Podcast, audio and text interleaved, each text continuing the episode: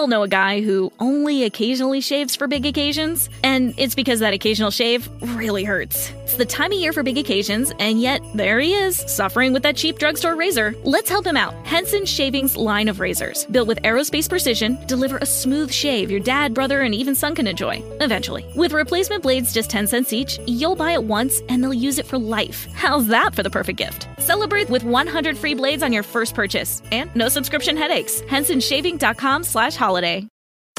Don't forget that your skin is your largest organ, and the sun can be your skin's worst enemy. Dermatologist recommended Neutrogena products offer the ultimate protection for your skin. From makeup remover wipes to Hydro Boost Water Gel Facial Moisturizer, BJ's has your entire lineup of Neutrogena skincare products. And now through December 3rd, save $4 on any Neutrogena product at BJ's. Love your skin back and save now through December 3rd, only at BJ's. Let's join Bishop Kevin J. Foreman. Take over, taking over. ready for the word this morning? Lift your Bibles high. Let's make our confession of faith. This is my Bible. It is the living word of God. My mind is renewed and my spirit is prepared to receive the word which produces faith. And faith pleases God. I'm not just a hearer of the word, I'm a doer of the word. This word has given me life. Shout it out.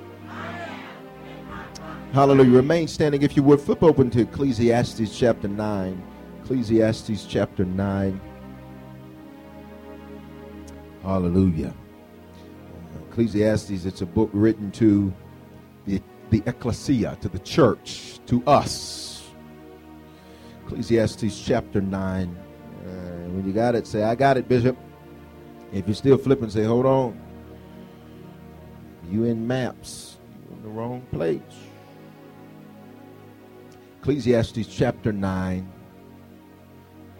You have it? And I want you to go down to verse number 10. It says, Whatever your hand finds to do, do it with might. Somebody shout might. For there is no work or device or knowledge or wisdom in the grave where you're going. In other words, he said, don't wait until it's too late to do what you can do now. In other words, stop putting off to tomorrow what you can do today. So he says, whatever your hand finds to do, do it how? With might. Look at verse 11. I returned and saw under the sun that the race is not given to the swift, nor the battle to the strong, nor bread to the wise, nor riches to men of understanding, nor favor of men of skill, but time and chance happen to them all. Look at your neighbor say, Time and opportunity have collided for you. But what are you doing with it? I want you to go one more place. Go to Mark chapter 7. Mark chapter 7. We're not waiting on God to do anything, He has done everything. Mark chapter 7, go to verse number 13. When you get it, say, I have it. Making the word of God of no effect or void through your traditions. Traditions there means your patterns and your habits, which you have handed down, and many such things you do. I want you to look at it again. Making the word of God of no effect. Which means this. You, you can read this every day. You can study this every day. You can look at this every day. You can listen to this every day. But if your habits don't line up, I, I, I, need somebody that hears what I'm saying. If your habits don't line up, when time and opportunity collide, you'll miss it. Father, you hear me and you always hear me. And I thank you now that in this moment we would be everything that you have ordained for us to be. Before the foundation of the earth. We thank you, God, that we are living in a time and a place where time and opportunity, or chance, as Ecclesiastes says, has collided. And I declare that in this time we are 100%. Everything that we confess every week, we don't do it out of habit, we don't do it out of religious sanctimoniosity, but we do it because we are convinced beyond the shadow of a doubt that if we decree a thing, that thing shall be established for us. I'm not speaking to losers. I'm not speaking to mistakes. I'm not speaking to failures, but I'm ministering into the very hearts of kings and priests. And it is so in Jesus' name. Somebody shout hallelujah. On your way down, high five two or three people and say, We are 100%. We are 100%, 100%, 100%. Please understand this that many times you can do things, and when you do things out of habit, it produces lethargy. It makes what you do and what you say uh, void. A matter of fact, you can even do spiritual things purely out of habit, and it makes those things void. You can pray, but if you pray only out of habit, not out of principle, and not out of conviction, whatever you're praying has no power, it has no weight because you didn't really mean what you said. Anybody ever been dealing with somebody that their interaction with you was purely based off of their habitual nature with you? And so they said, I loved you, but what they really meant was, I love you until. You're not hearing what I'm saying. And so we operate now where we, we are creatures of habit. We're people of habit. Matter of fact, habits are very important because habits determine your future. Your habits determine your character. Your character determines your future. But now, watch this. Uh, there are three areas that I find that many times we do things out of habit. Say habit and not out of passion or conviction. Uh, the Holy Spirit does not condemn, He convicts. And conviction simply means out of passion. There are certain things that if somebody tells you it hurts them when you do it because of conviction or because of your passion for that individual, you shouldn't do it, even if it's something you do habitually. Are you still here? Uh, watch this. The first thing I find that we do out of habit is we say, I love you. And many times you say, I love you to people, and you do it purely based out of habit, but you have no concept of what you're saying to somebody. Since the scripture says God is love, when you tell somebody, I love you, you're really saying, I God you. And if you don't understand the ramifications of what you say, you'll say things like, I love you, and you won't have any meaning behind it because you're doing it out of habit because you tell everybody you've known for two months you love them. Are you still here? But the second thing we do out of habit is we have passionless praise and worship because you say hallelujah, which is the highest praise, but it's not the highest praise if it's only out of habit. If your praise and worship is purely habitual, which means there's no passion to it, there's no conviction to it. You're simply doing it because it's what you do. The music is going real good and the cymbals are going real hard, and so you shout because that's what you do out of habit. Then you're nothing more than an animal because animals can do things out of habit. But God has equipped you and I that we can do things out of conviction. Say conviction. Uh, the third thing we do out of habit is how we serve God and attend church. You forget that it's a privilege and, and think that it's a right.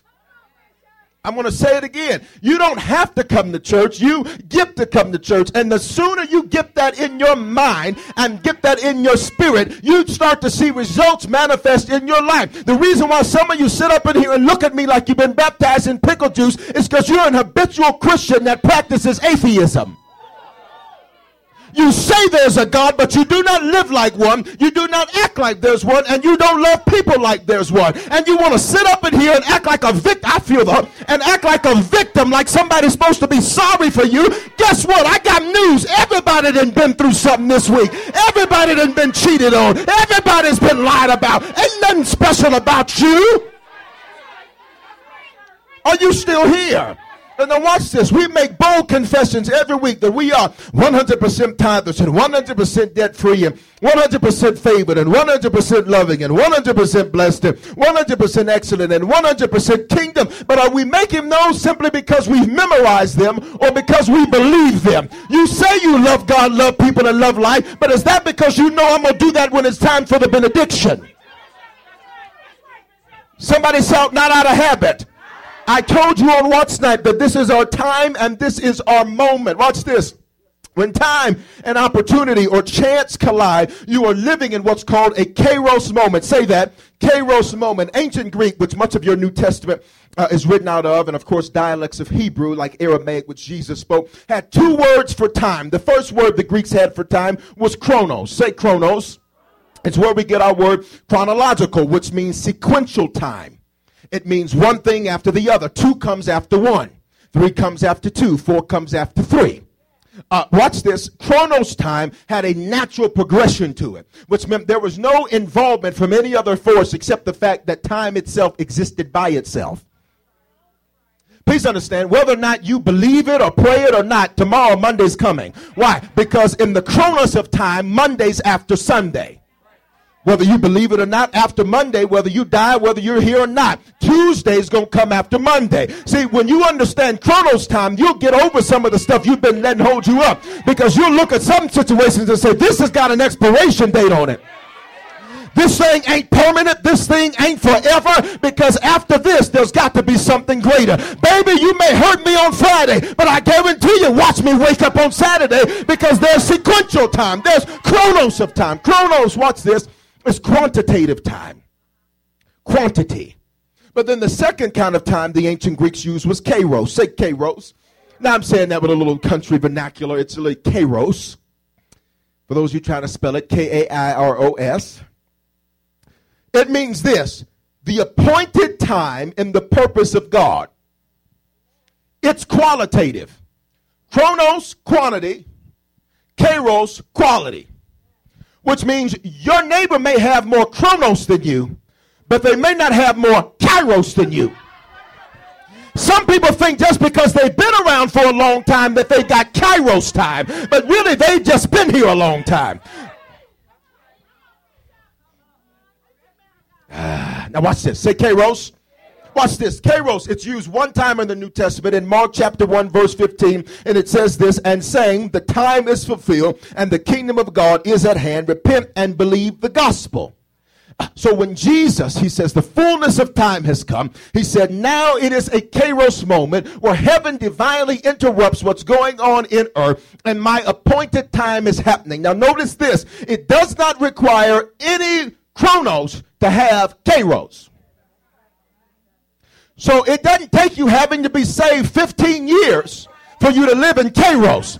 I've seen people get saved and 15 days later they're walking in kairos. So my question to you is, do you want to be a 40 year saint or an 11 day saint? Now the choice is yours. Have have somebody say the choice is yours. He said, the fullness of time has come. Repent for the kingdom of heaven is at hand. Repent and believe the gospel. Now here's what tripped me out about that verse. He had to convince them to believe the gospel. The gospel in its simplest form means good news. Why is it so hard for people to believe good news? If I was sitting up in here talking about how the devil's been busy and how the devil's been on your track and all of this, folk would be going crazy and tearing the church up. Because they have this, this infatuation that is demonic in nature with an enemy that's only got bad news to tell you. So Jesus, when he said in a kairos moment, you got to understand there's going to be a lot of good news coming your way. But stop talking yourself out of your good news because you're married to your misery. Touch your neighbor, say, divorce your misery. How long are you going to have the same issues you walked in here with and blame your mama for them and blame your daddy for them? How long are you going to, you're not saying nothing, preach, Bishop. How long are you going to have the same dysfunctions in your bloodline before somebody makes a decision? This has got to change. How about somebody say, This has got to change, man? This, this has been going on for too long, and just because it's been happening doesn't mean it's supposed to happen. When are you going to step out of Chronos and get into Kairos? Don't you think your life has to be filled with drama and mess and strife all day long? I'm here to tell you when you realize time and opportunity have collided. Are you here? Watch this. Watch this. Harvest. Are you here? No, no, no, no, no. Watch this. In essence, kairos means that's a wrap. If you if you if you if you if you've ever if you've ever watched uh, the production of a movie, I used to do movies, believe it or not, I used to be an actor. Believe it or not, me and Denzel, we used to work on projects all the time. He would just be in the other studio. I was in the Denver studio. He was in the uh, LA studio. We didn't meet that much, but uh, we both acted. And uh, well, I got tapes to prove it. well, watch this now. Watch this. If you've ever been on a set, I remember I was filming a movie one time and I was in caves. I was running in and out of caves and I was in a gold mine and all this kind of stuff. It was cold and they got me there all night long talking about, we need to get that shot one more time. I said, man, you should have got it the first time. You need to get in Kairos, man. And as I'm doing that, watch this. As I'm doing that, uh, at the end of it, the director said, wow, that was great. That's a wrap. In essence, he said, it took us all of this time to get this 30 seconds worth of usable footage. So Kairos says that's a wrap. But at the same time, it says action. Your neighbor's a little, they're, they're working on it. They're still waking up this morning. Kairos says, I'm putting an end to some stuff in my life. But at the same time, I'm putting an end to the drama in my life. I'm saying action on what God has purposed for my life. Shout Kairos. Now watch this. Now watch this. We make bold confessions every time we gather to worship. Here's what we're saying when we say all that stuff 100%. Uh, we're saying, Kairos, come. Shout that out. Now, if you knew that what you thought would take you 40 years would only take you 11 days, you wouldn't play with what I'm about to tell you. Because somebody has convinced you that it takes you 40 years to get there. Somebody has convinced you it's going to take you a good lifetime before you can get there. And I'm here to tell you that if you'll just make a decision to allow Kairos, you got to allow it. Touch your neighbor, say allow it. If you'll make a decision to allow it, time and opportunity will collide for you. Ecclesiastes, he said, I found out that the bread isn't given to the one that necessarily deserves it. I found out that the one that's rich isn't the one that necessarily deserves it or even worked for it he, he, says, he says, but I found out that time and chance happen to them all. Which means while you're sitting up having a pity party for yourself, baby, you better put them tissues in the trash and you better pick yourself up, dust your shoulders off, and say, wait a minute, this is a Kairos moment for me. Shout, it's a Kairos moment for me. Now, watch this. Watch this. Many people miss Kairos because they're looking for some big earthquake to happen. God, if it's you, let my boss, when I walk in, let them, let them say they quitting and they recommended me for their job. And Lord, if it's you. And God says, Your problem is I'm not in the fire, I'm not in the earthquake. I'm in a still small voice that tells you this is it. Shout, this is it. You've waited your whole life to get to this place. Now, what are you going to do with it? You sat up and said, if I just have the right knowledge, if I just had somebody to teach me, if I just had a mentor, if I just had the right teaching, you got it now. So, what are you doing with it? Shout, we are 100%. Uh, now, watch this, watch this, watch this. The first thing we say every week, we are 100% tithers. Write that down. If you're not writing, then just pretend like it so it makes me feel good. Hallelujah.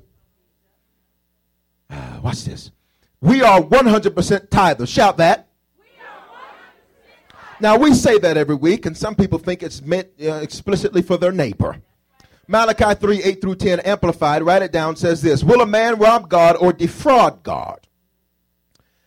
Yet you rob and defraud me. But you say, How do we rob and defraud you? You have withheld your tithes and offerings. You are cursed with the curse, for you are robbing me. Even this whole nation, bring all the tithes, the whole tenth of your income, into the storehouse, that there may be food in my house, and prove me, or test me now in this, says the Lord of hosts, if I will not open up the windows of heaven for you and pour you out a blessing, that there shall not be room enough to receive. Here's what I need you to see.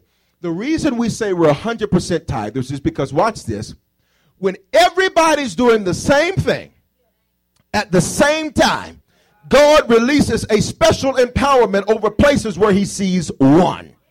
I said this to you on Wednesday. God looks for one. He is not trying to look for bunches of individuals. He's trying to look for one. I said this on Wednesday. I'll say it again. The reason some of you can't get your prayers answered is because when God looks at you, he doesn't see one, he sees three. Your spirit wants to do something different than your soul, which is your mind, thought, will, and emotions, and your emotions are totally contrary to your flesh. And so now you've got a quandary on your hands because you got three people trying to pray. And they're each praying something different. And so you're trying to figure out why isn't God answering my prayer? Because he doesn't just hear what you say, he heard what the other two parts of you said too. Did you ever know that you can say more without saying anything?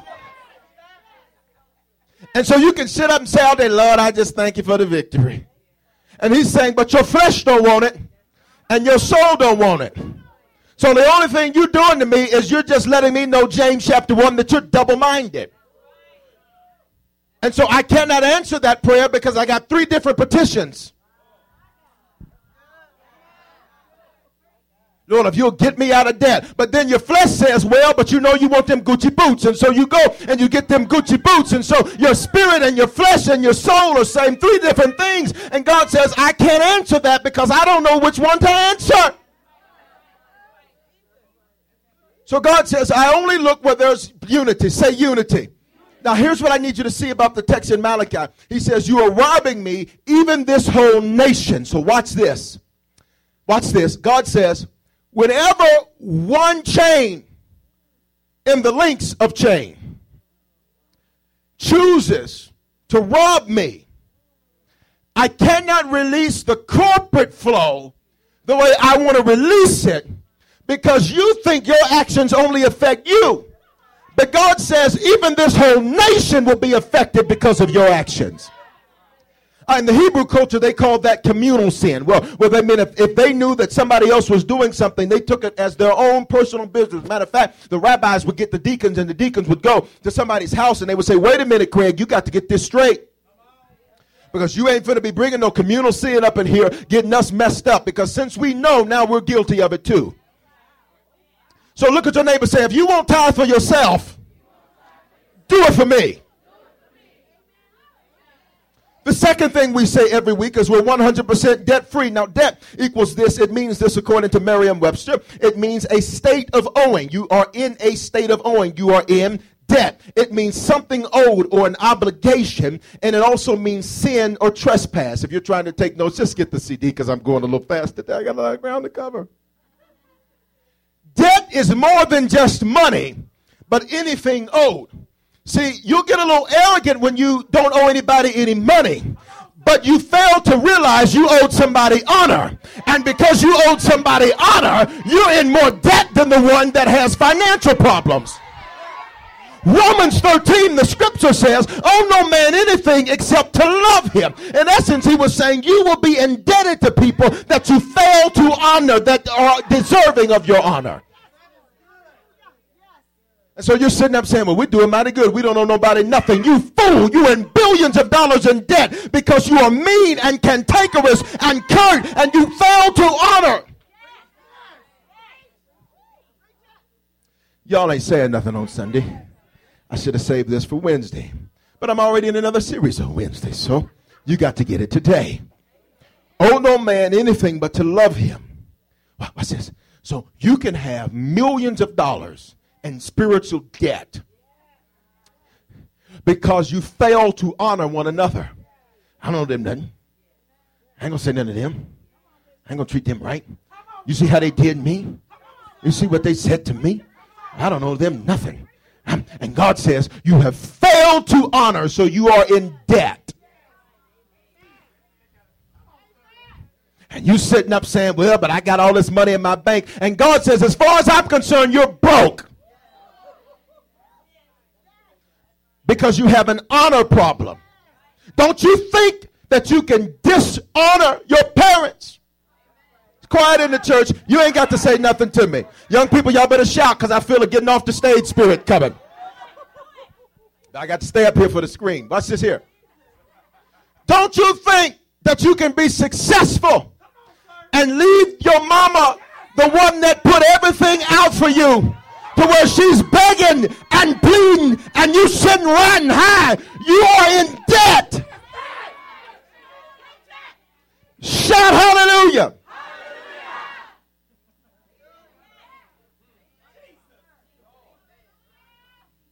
You, Don't for one second. You need to get this tape and send it all around the country. Don't you for one second think, well, you know, I'm doing good, and you know, if you dishonor your mama, hear me and hear me well.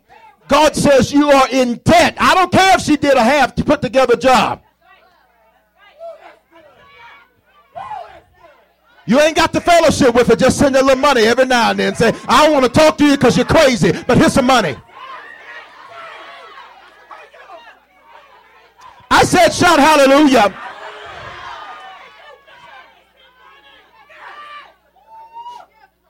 I understand some of them you don't fool with them because they crazy. I understand. Pray for her, believe she's going to get saved, send her some CDs, send her some money. You cannot dishonor the place where you receive life and think that God is going to allow you to succeed.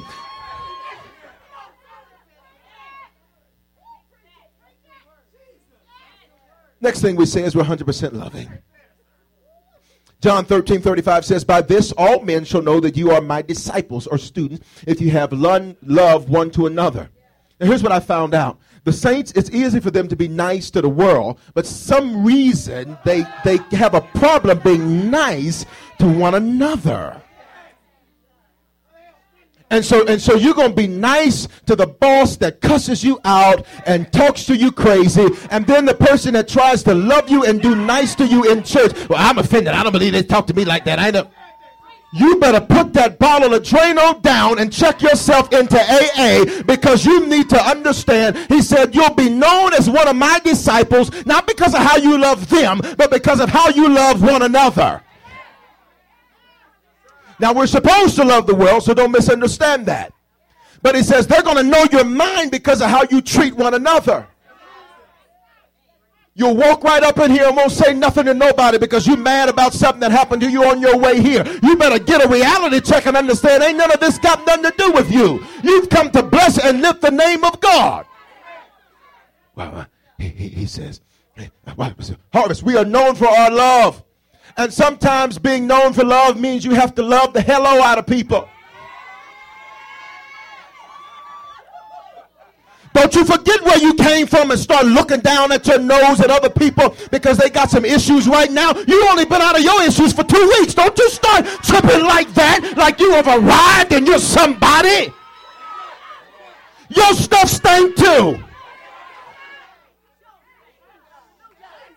Walking in here with an arrogance like you're somebody and somebody better notice you and somebody better pay you some attention. This isn't about you.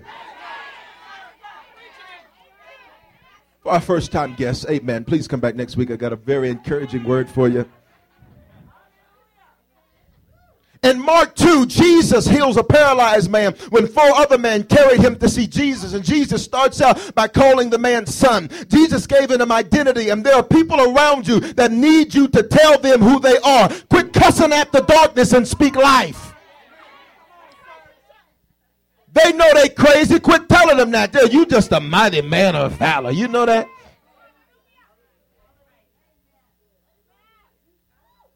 Quit telling your kids, oh, that's just my baby. That's why they act like that. Because that's your baby. So they never came off the nipple. Shout hallelujah. I said, shout hallelujah. You better loose them and let them grow. Are you still here? There are people around you that need you to tell them who they are. They're sitting at your job and you sit up with your religiously sanctimonious self, reading your Bible and keeping to yourself when you need to look over them and say, Do you know God loves you? Do you know God has a plan for your life? I know you got to get your word, but when are you going to stop getting focused on you and start focusing on other people around you? You are a superhero, you are an ambassador. An ambassador cannot be successful if they're always trying to cover themselves. You don't have to cover yourself, He's given you a covering. Are you here? Watch this. The next thing we say is we're 100% favored. Shout that. Favored means preferential treatment. It means to be graced to do something by God. It means to be anointed to do something. In everything you do, you must be graced. There's some folk that you're going to have to love that if he doesn't grace you, you ain't going to be able to do it. Trust me. There's some situations in life you're going to have to face that if you're not graced to face them, you're going to be locked up. They got you locked up. Listen, you're going to be locked up. I had a situation, let me just go and be transparent since your neighbor won't. I, I had a situation last week, uh, and some folk had, had, done, had done wrong, and they messed with my uh, financial remuneration. They messed with my money. And uh, and they were trying to say, they said, well, Mr. Foreman, this and this, and you owe this. And then I said, no, no, no, no. No, no, no.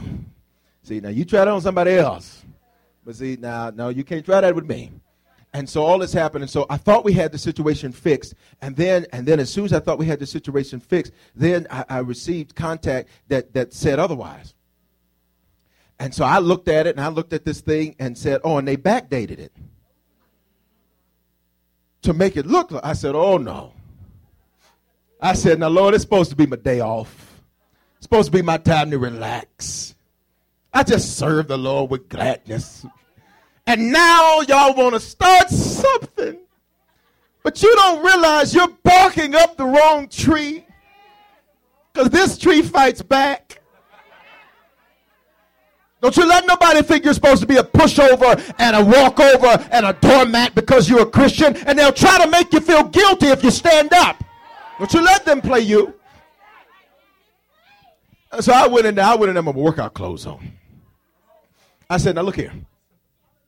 And they said, oh, sir. I said, no, baby, you had a chance to be honest. You're dishonest. You're a liar.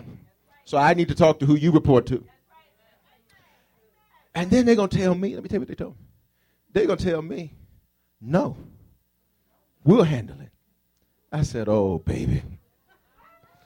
Lord, forgive her. She knows not. What's my point? I could have walked in there crazy. I walked in there and said, Listen, this is what's going on. This is what's happening. This way. Now, you were dishonest. And, and, here's proof of your dishonesty. Now, I could have walked in there acting crazy, calling the news, getting the police coming. Y'all know, don't, don't act like that with me. You got the call for you calling your cousin. Like, what they gonna do? Sharonda, come up here with me. What they gonna do? I need a witness. They're a biased witness. Not gonna work. But I walked in there, I handled it. I said, listen, now I've been patient with you all for several months, almost a year. I've been very patient. You said you'd get this corrected. It's not been corrected. I said, You got to get it corrected. I went in there, but you know what I did first? I said, Lord, grace me. So that I don't let Adam pop up and I make a bad showing for you. And then the lady, see the enemy, he tested me too because he's like, okay, I'm going to make her a little cantankerous, little feisty thing. And so she just was just kept gnawing and gnawing and clawing and clawing. I said, that's not going to work. That's not going to work. Why? Because I've been graced to deal with you. I've been favored to deal with you. And so while you're trying to raise my pressure, I feel fine. You got to look at some folk and say, listen, you're not going to get the best out of me. You're not going to make get a rise out of me. I know you just want to see me go off so that you can say, look, I knew they were going to do it. No, you're not going to get that out of me. I'm 100% favored. I'm graced to deal with this. And walked in there, and you know what the kingdom got? The kingdom got some converts. The kingdom got some converts because I said, Lord, grace me so that I say exactly what needs to be said, so that even me not knowing what they need to hear, they'll hear it. Are y'all still here? Watch this. Matthew 6:34 says this, "Do not worry or be anxious about tomorrow, for tomorrow will have worries and anxieties for its own. Sufficient for each day is its own trouble." Watch this. I was telling the men on the road this this a couple weeks ago. Each day has built into it trouble. Each day has built in trouble. And now watch this. Now the question is who made the day? Well, the Bible tells you who made the day. This is the day that the Now, so God made the day and in the day he put sufficient trouble for the day. Because he said, I know for them to get what they need out of this day, they're going to need this to push them over here, this to push them over here, this to happen over here, this to happen over here. But I made it that way. I set it up like that because I know that they needed it. So watch this. You cannot operate off of yesterday's bread today. Give us this day our daily bread. Which means, God, thank you for what you told me to get me through yesterday. But today, I need a brand new grace, a brand new favor, a brand new mercy to cover me for this day. Shout this day. Because this day has built into it sufficient trouble for its own. So now you don't want to add no trouble to it by being disobedient. If it's already got built in trouble, you don't want to add to that. Touch your neighbor and say, don't add to that. Don't, don't be foolish now. Don't add to it. The next thing we say is 100% blessed. Deuteronomy 28 8 says, The Lord shall command. Say command. The blessing upon you in your storehouse and into all that you undertake, and he will bless you in the land which the Lord your God gives you. Now, watch this. Storehouse is an Old Testament typology of the New Testament church or the place of spiritual nourishment. Watch this. The text says, I will command the blessing on you at your job. No. The, the text says, I will command the blessing on you while you at home. No. Oh, that's right. The text says, I will command the blessing on you if you get in a relationship. No. The text says, I'll command the blessing on you if you stay single. No. The text says, I'm going to command the blessing on you here. Okay, your, your neighbor didn't get it, so let me say it a little bit uh, with a little simplicity to it. Let me read it now, amplified. The Lord shall command the blessing upon you at the church. Got that? Okay. That's why everything that could possibly come to stop you from getting here, because here is where the blessing is commanded. It's not commanded out there, it's commanded in here. You're not hearing what I'm saying. That's why when something comes against you to keep you from getting here, you got to say to yourself, wait a minute, there must be an extra blessing that God has provided for me because He only commands the blessing in one place, and that's here. What your Bible says, it said it before you got here. Watch this. So he'll do everything he can to keep you from getting here. But watch this. Worse though, if you're here, but you're only here out of habit. Because you got to clock in for the week. And not passion or conviction. You being here, watch this, is void. Why? What does our text say in Mark?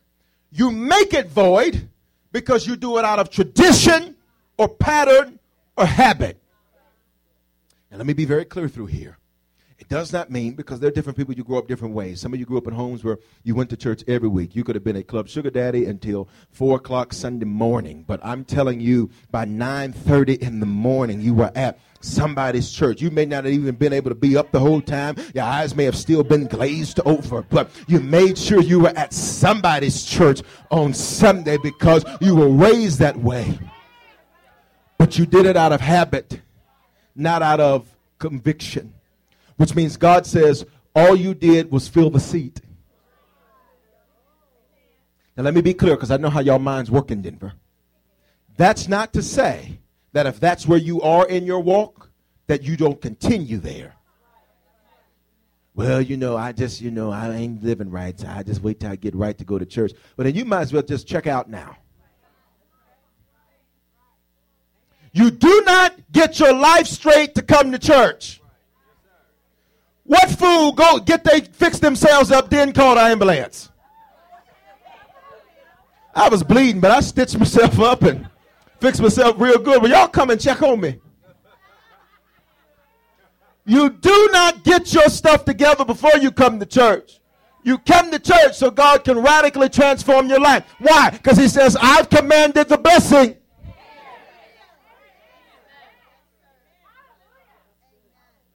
Shout, it's been commanded.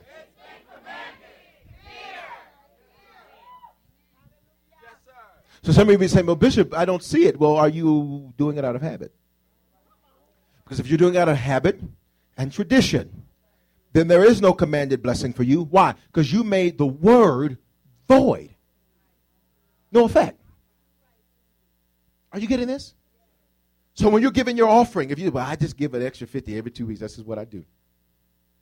And you're only doing out of habit, and there's no conviction there, then you make the word void. Which means everything we do for God, what did the text say in Ecclesiastes? Do it with might. Which means if I've got to do the same routine every single day, I'm going to do it with might. See, the habit's not bad. The spirit behind habits is what can make it bad. Just like some of you are in the habit of telling people you love them. And the truth is, is you don't.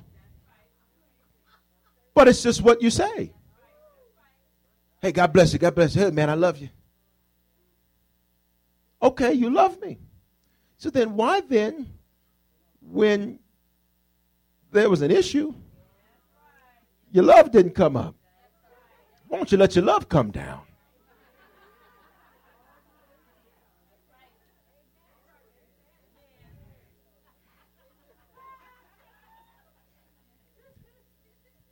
If you love me, there are no limits. Unless you don't love me. Now, say 100% blessed. Where has he commanded that blessing? Here. That's just that simple. So you can think you can get it out there. Let me know that works out. You can think, well, you know, I know I miss church, but you know, you know, I got to get out there and make that money. That's why. That's why you don't have enough. Say amen. That's why you don't have enough. That's the problem. So what happens is it becomes cyclical. You'll never have enough, so you'll always have to miss the place he's commanded the blessing because you're trying to go make what he says I'll give. Yes, Your job is not for your living. It is for your giving.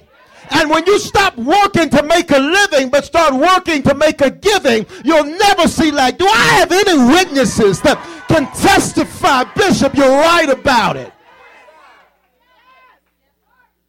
Watch this. I'm about through. Next thing we say, we're 100% excellent. Say excellent. Excellence is a lifestyle and it is what God expects. He expects excellence. It should not be to where excellence is something that is unique. Of course, though, in the very study and the etymology of excellence, excellence deals with the fact that everybody's not excellence. That's what makes it excellent. But the truth of the matter is, is that in the kingdom, excellence is supposed to be average. I said it so fast your neighbor missed it. In the kingdom, excellence is supposed to be average. Because everybody's supposed to be excellent. See, so if everybody is it, then it makes it average. Say excellence is a lifestyle. Which means this I can't put on and take off lifestyle. It's what I do. So we sing that song, Praise is what I do, praise is what I do. Well, is it? Use your neighbor say, Show enough. What says Philippians 1:10 says that you may approve the things that are excellent, that you can be sincere and without offense till the day of Christ. He says this, that you may approve those things which are excellent. Which means when you see stuff in your life that's not excellent, stop approving it. Got real quiet in the church right there. Which means, uh, listen, uh, excellence is not about perfection. Because what you'll try to do if you're trying to be perfect is you'll set a standard you'll never be able to meet. That's what the law did. The law, those 613 mitzvah and the Halakha and Mishnah and Talmud, they set unrealistic expectations for people. You get defeated when you set unrealistic expectations for yourself and can't meet them. So you're talking about, I'm going to lose 50 pounds in two weeks. And I know ways to do it. But I don't know if you want to go that far to do it.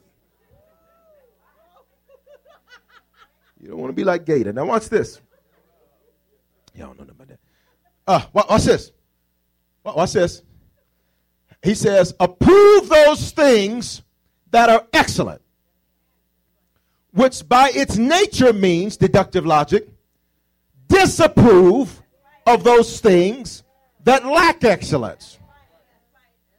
So that means you've got to start policing yourself to an effect to where when you're late but nobody notices it because you just slip in, you judge yourself and say, now this is an excellence. You're not hearing what I'm saying. To where when something was given to you to do, but nobody else knows it, but you say to yourself, this is an excellence. So I've got to correct this because excellence is a lifestyle. It's what he expects. Daniel was promoted not because he had the best degree, not because he had the best knowledge, not because he had the right hookups, not because he had the right connections, but because he was excellent. And because he was excellence, the Bible says Darius promoted and favored him over everybody else that were more qualified, had the right degrees, had the right education, had the right credentials, knew the right people in HR, and all of that. But God says if there is an excellent spirit on you, I'll see to it that you get promoted to places you've got no business being. Anybody testify about the fact that when you started to become excellent in your life, that you began to see things change and people began to look at you differently and you. He expects it. Excellence is supposed to be average in the kingdom. Do you understand? We, we get surprised when people keep their word. It ought not be that way. You have lunch with somebody in your family and you know they're habitually late. And so when they're on time, you shocked. Like, oh my Lord, God is faithful. Did I miss? Did Jesus come? I missed him, my God. Shout out 100%. Here's the last one, and I'm through. We say every week, I'm 100% kingdom and we shouted. Carolyn says, 100% kingdom! Hallelujah! She does a great job. I'm, I'm just giving her a hard time. Amen. But watch this. But watch this. We shouted, but do we understand what we're saying? Because if we shout it out of habit, we could be saying something crazy. Are you here? I remember there was a kid one time, I was sitting in a waiting room and there was a kid one time who apparently just learned the word intercourse. But watch this, he didn't know what it meant. He thought it meant a spaceship. Bless his heart. And so this this kid is is playing with these spaceships while he's in a waiting room. His mother's getting some kind of s- procedure in a medical office or something. And he's playing with these spaceships. And he's saying, This intercourse is and him just having it's just him and another kid, and they just saying, Did you get that intercourse, man? And pick that intercourse up. And he thought spaceships were intercourse. And I'm sitting there listening. I said, Oh, bless his heart. Where's this boy's mama? I said, Son, no, that's spaceship. That's spaceship. Intercourse. you know. He's looking at me like something wrong with me. like, no, sir, this is an intercourse. I don't know that. I don't know what a spaceship is. He kept saying it, and he did not know what he was saying. Now, watch this. Let's fast forward and pretend like he's 30 years old, and he's saying stuff, and he doesn't know what he's saying.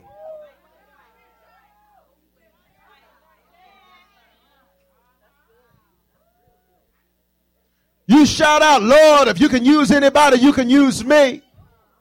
But do you know what you're saying? Say, Lord, here am I, Lord, send me. Okay, he got to kill you first. Not literally, Denver. That means he's got to crucify your flesh first because he can't use live folk. Paul said, It's no longer I that lives, but not Christ that lives through me. So watch this. When we shout kingdom, Matthew 11 and 13, 11 and 12 rather says, And from the days of John the Baptist until now, the kingdom of heaven suffers violent, and the violent take it by force. Now, look at your neighbor and say, You're violent for the kingdom. Now, what is the kingdom? What? Heaven's attributes on earth. It is God's MO, his modus operandi. That's how he does what he does. We operate by a system called the kingdom. Now, watch this. The, the kingdom means this violent men and women take it by what? Shout force. Shout it like DirecTV overcharge. Oh, Jesus. Look at. Now, here's what I can't understand, and I'm totally through.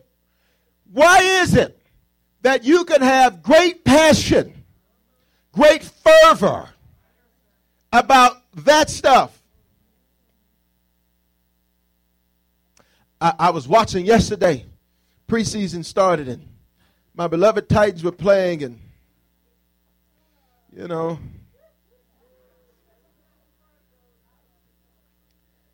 and we praying for Tebow.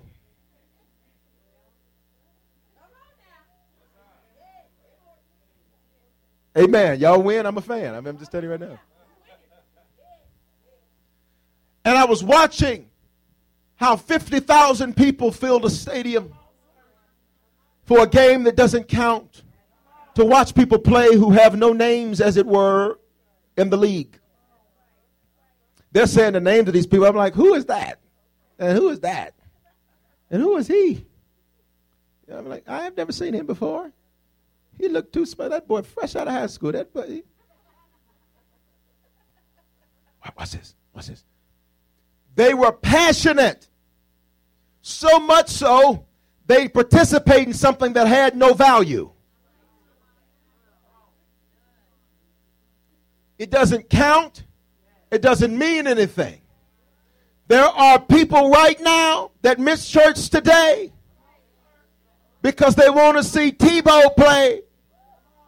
They play today, right? But you know, they figure they got to get there early.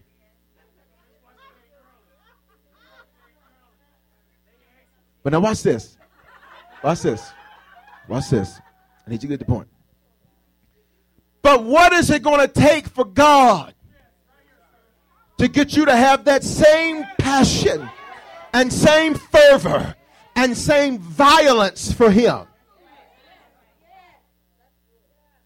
Parents, somebody mess with your child, you want to fight. And truth is, you know they're guilty. You just didn't like the idea of somebody else trying to correct them.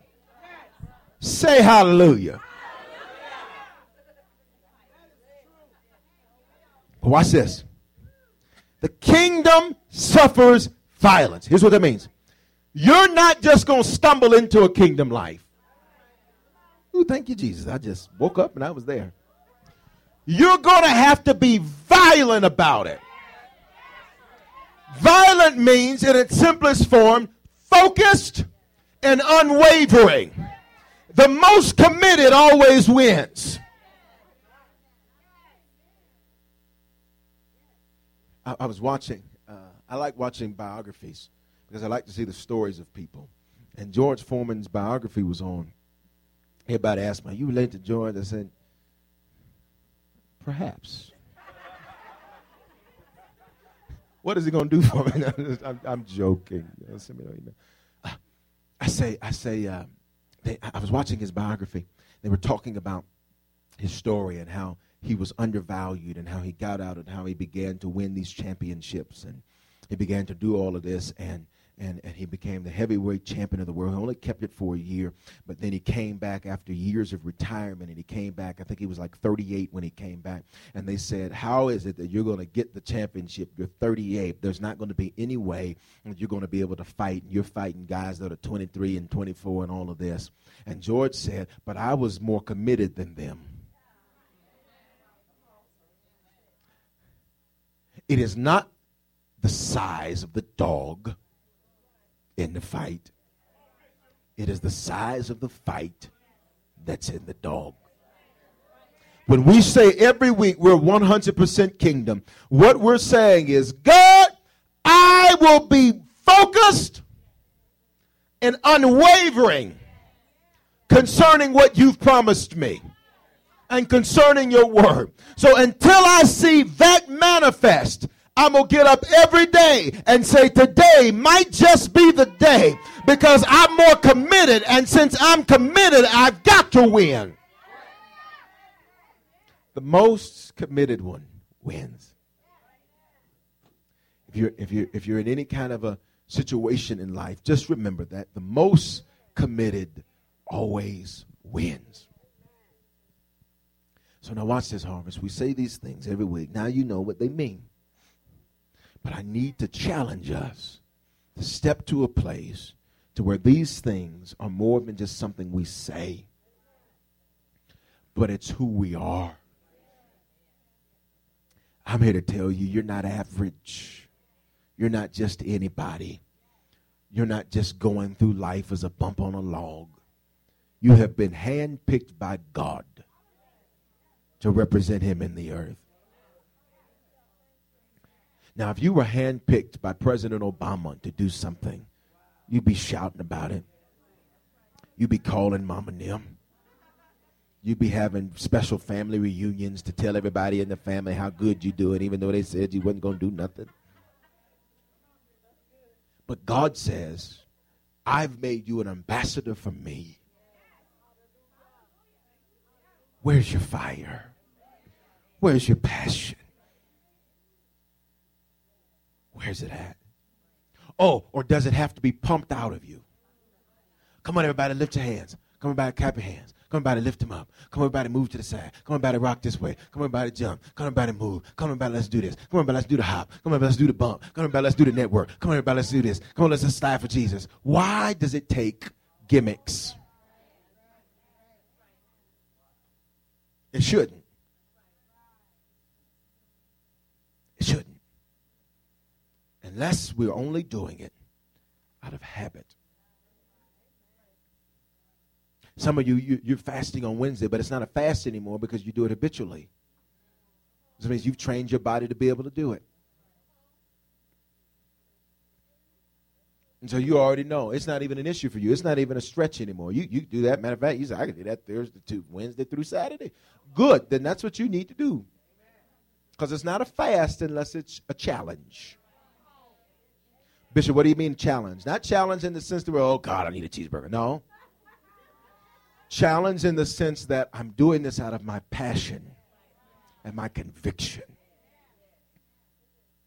Ladies, holler at me. Now, all of y'all holler at me.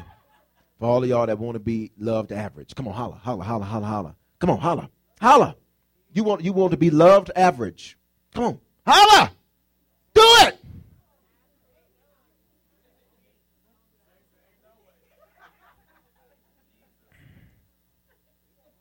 Come on now.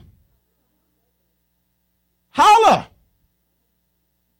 If you only want to be faithful halftime, come on, holler. Make some noise. Men, make some noise.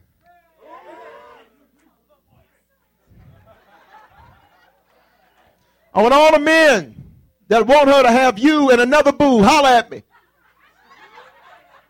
Come on, man. Come on.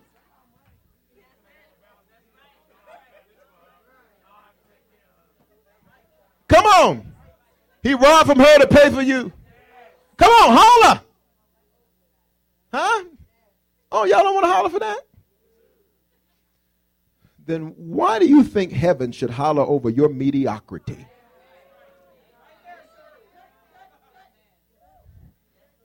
Now, I went a little Wednesday night on you right there. But, Harvest, I want to challenge us to come up higher, not just doing things out of habit. That's why we've changed things around with the service. We changed offering around last week. Some of y'all, oh my God,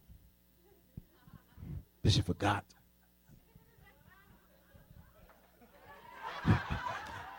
and then you'll call somebody after church. God just bless me. I got an extra $400 this week.